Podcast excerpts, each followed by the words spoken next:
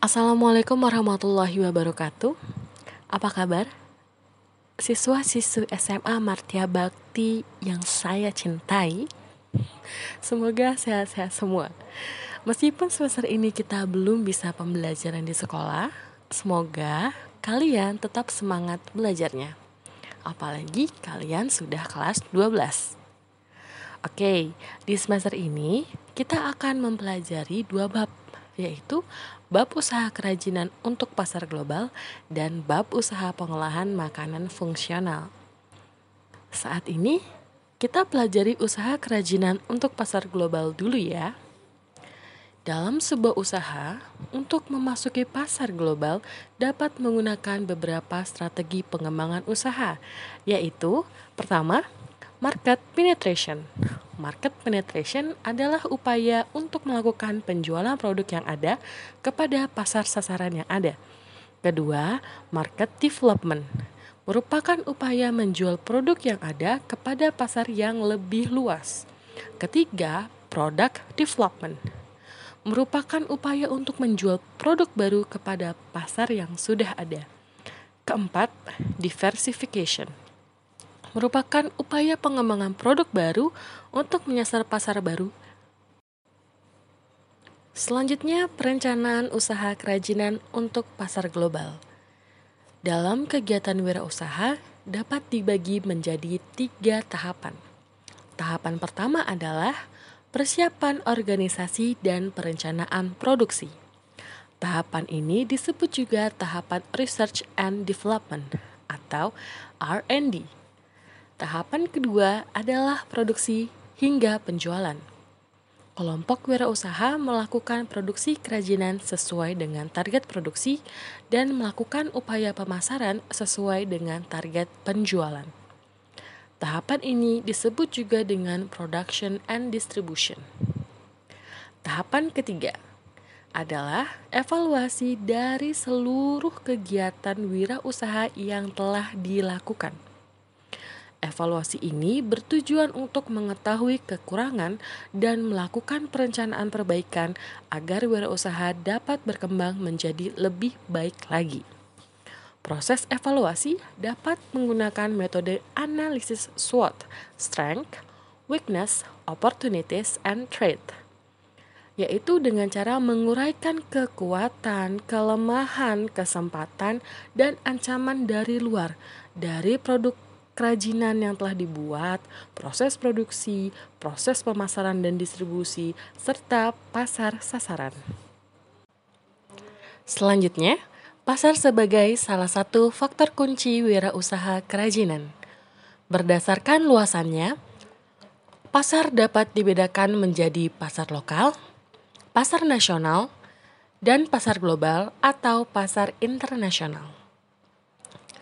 Pasar global dapat dipahami sebagai pasar di luar pasar lokal dengan selera global.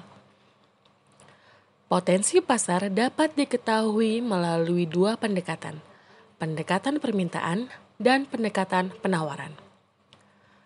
Pendekatan permintaan adalah dengan mencari tahu kebutuhan dari pasar sasaran. Sedangkan pendekatan penawaran mengandalkan pada kemampuan wirausahawan membuat produk inovatif. Pengembangan kerajinan dilakukan untuk membuat produk kerajinan yang ada lebih sesuai dengan kebutuhan konsumen. Misalnya, membuat kerajinan cindera mata yang lebih ringan, lebih kecil, dan mudah dibawa sehingga sesuai dengan kebutuhan wisatawan. Pengembangan produk untuk pasar global harus memperhatikan aturan yang berlaku di negara tujuan terkait standar bahan baku, proses produksi, pengemasan, dan distribusi. Wirausahawan yang akan menjangkau pasar global harus mempelajari standar dan tata aturan internasional agar dapat mengatur strategi pemasarannya dengan tepat. Pengembangan produk untuk pasar global juga harus mempertimbangkan selera estetis dari pasar sasaran. Faktor estetis dapat dilihat dari dua hal. Pertama adalah tren desain dunia yang disepakati secara global dan berganti setiap tahunnya. Kedua adalah selera khas dari orang-orang di setiap negara. Setiap negara pada umumnya memiliki selera yang khas untuk warna, motif, dan bentuk dari suatu produk. Selera estetis tersebut dapat dipelajari dengan mengumpulkan gambar-gambar produk, iklan-iklan maupun foto-foto, serta perilaku orang-orangnya. Serta perilaku orang-orangnya. Perancangan kerajinan untuk pasar global. Proses perancangan produk diawali dengan pencarian ide, dilanjutkan dengan pembuatan gambar atau sketsa ide. Ide terbaik kemudian dikembangkan menjadi model dari kerajinan yang akan dibuat. Dilanjutkan dengan persiapan produksi.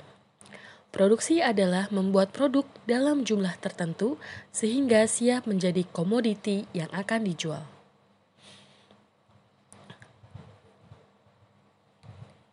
Tahapan pertama, mencari ide produk dengan curah pendapat. Pada proses brainstorming ini, setiap anggota kelompok harus membebaskan diri untuk menghasilkan ide-ide yang beragam dan sebanyak-banyaknya. Beri kesempatan juga untuk munculnya ide-ide yang tidak masuk akal sekalipun. Tuangkan ide-ide tersebut dalam sketsa. Kunci sukses dari tahap brainstorming dalam kelompok adalah jangan ada perasaan takut salah setiap orang berhak mengeluarkan pedam setiap orang berhak menggu setiap orang berhak mengeluarkan pendapat. Saling menghargai pendapat teman, boleh memberikan ide yang merupakan perkembangan dari ide sebelumnya dan jangan lupa mencatat setiap ide yang muncul. Diskusi dapat dimulai dengan mengajukan pertanyaan, produk apa yang dapat dibuat dari potensi daerah yang ada? Atau produk apa yang saat ini diman atau produk apa yang saat ini diminati secara global? Mungkin bisa juga produk apa yang cocok dijadikan oleh-oleh wisatawan? Atau produk apa yang unik yang akan menarik pembeli online melalui internet? Tahapan kedua adalah rasionalisasi. Rasionalisasi adalah proses mengevaluasi ide-ide yang muncul dengan beberapa pertimbangan teknis, yaitu Bagaimana cara menggunakan produk tersebut? Apakah material yang ada sudah tepat untuk mewujudkannya? Apakah memungkinkan untuk diproduksi dengan teknik produksi yang ada saat ini? Bagaimana proporsi dan ukuran yang sesuai untuk produk tersebut agar mudah dibawa atau mudah dikirim melalui paket? Perhatikan sketsa-sketsa yang telah dibuat. Pilih ide-ide yang dianggap baik dan potensial untuk membuat produk kerajinan untuk pasar global. Kembangkan ide-ide ini dengan rasional dan tuangkan ke dalam sketsa-sketsa selanjutnya. Tahapan ketiga, prototyping atau membuat studi model. Sketsa ide yang dibuat pada tahap-tahap sebelumnya adalah format dua dimensi. Artinya hanya digambarkan pada bidang datar. Produk kerajinan yang akan dibuat adalah berbentuk tiga dimensi maka studi bentuk selanjutnya dilakukan dalam format tiga dimensi yaitu dengan studi model. Studi model dapat dilakukan dengan material sebenarnya maupun bukan material sebenarnya. Material sebenarnya adalah material yang akan digunakan pada produksi kerajinan. Alat bantu yang dapat digunakan dalam pembuatan studi model adalah gunting, cutter, lem, selotip, atau alat memotong dan bahan perekat. Tahapan ketiga adalah penentuan desain akhir. Hasil dari studi model dapat dipilih 3-5 alternatif desain akhir. Penetapan desain akhir akan dilakukan melalui diskusi atau evaluasi. Proses evaluasi menghasilkan umpan balik yang bermanfaat dalam menentukan desain akhir yang terpilih. Produksi kerajinan untuk pasar lokal.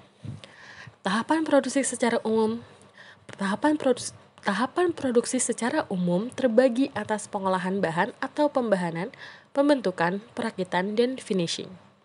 Tahap pembahanan adalah mempersiapkan bahan baku agar siap diproduksi. Pada limbah berbahan alami, proses pembahanan penting untuk menghasilkan produk yang awet. Tidak mudah rusak karena faktor cuaca dan mikroorganisme. Contohnya pada penggunaan material bambu. Material bambu harus dipastikan betul-betul kering dan terbebas dari kumbang bubuk agar produk kerajinan yang dibuat dapat tahan lama. Tahapan proses pembahanan dilanjutkan dengan proses pembentukan. Pembentukan bahan baku bergantung pada jenis material, bentuk dasar material, dan bentuk produk yang akan dibuat. Secara umum, material padat dapat dikelompokkan menjadi material solid dan tidak solid. Material solid seperti logam, kaca, plastik, atau kayu dapat dibentuk dengan cara dipotong, dipahat sesuai dengan bentuk yang diinginkan. Material solid juga dapat disusun dan direkatkan dengan bantuan lem. Material berupa lembaran atau serat dapat digun Material berupa material berupa lembaran atau serat dapat dibentuk dengan cara digunting sesuai bentuk yang diinginkan. Dianyam, atau dirangkai dan direkatkan dengan bantuan lem. Tahap berikutnya adalah perakitan dan finishing. Perakitan dilakukan apabila produk yang dibuat terdiri atas beberapa bagian. Perakitan dapat memanfaatkan bahan pendukung seperti lem, paku, benang, tali atau teknik sambungan tertentu. Tahap terakhir adalah finishing. Finishing dilakukan sebagai tahap terakhir sebelum produk tersebut dimasukkan ke dalam kemasan. Finishing dapat berupa penghalusan dan atau pelapisan permukaan. Penghalusan yang dilakukan di antaranya menghasil, meng, Penghalusan yang dilakukan di antaranya penghalusan permukaan kayu dengan amplas atau menghilangkan lem yang tersisa pada permukaan produk. Finishing dapat juga berupa pelapisan permukaan atau pewarnaan agar produk yang dibuat lebih awet dan lebih menarik.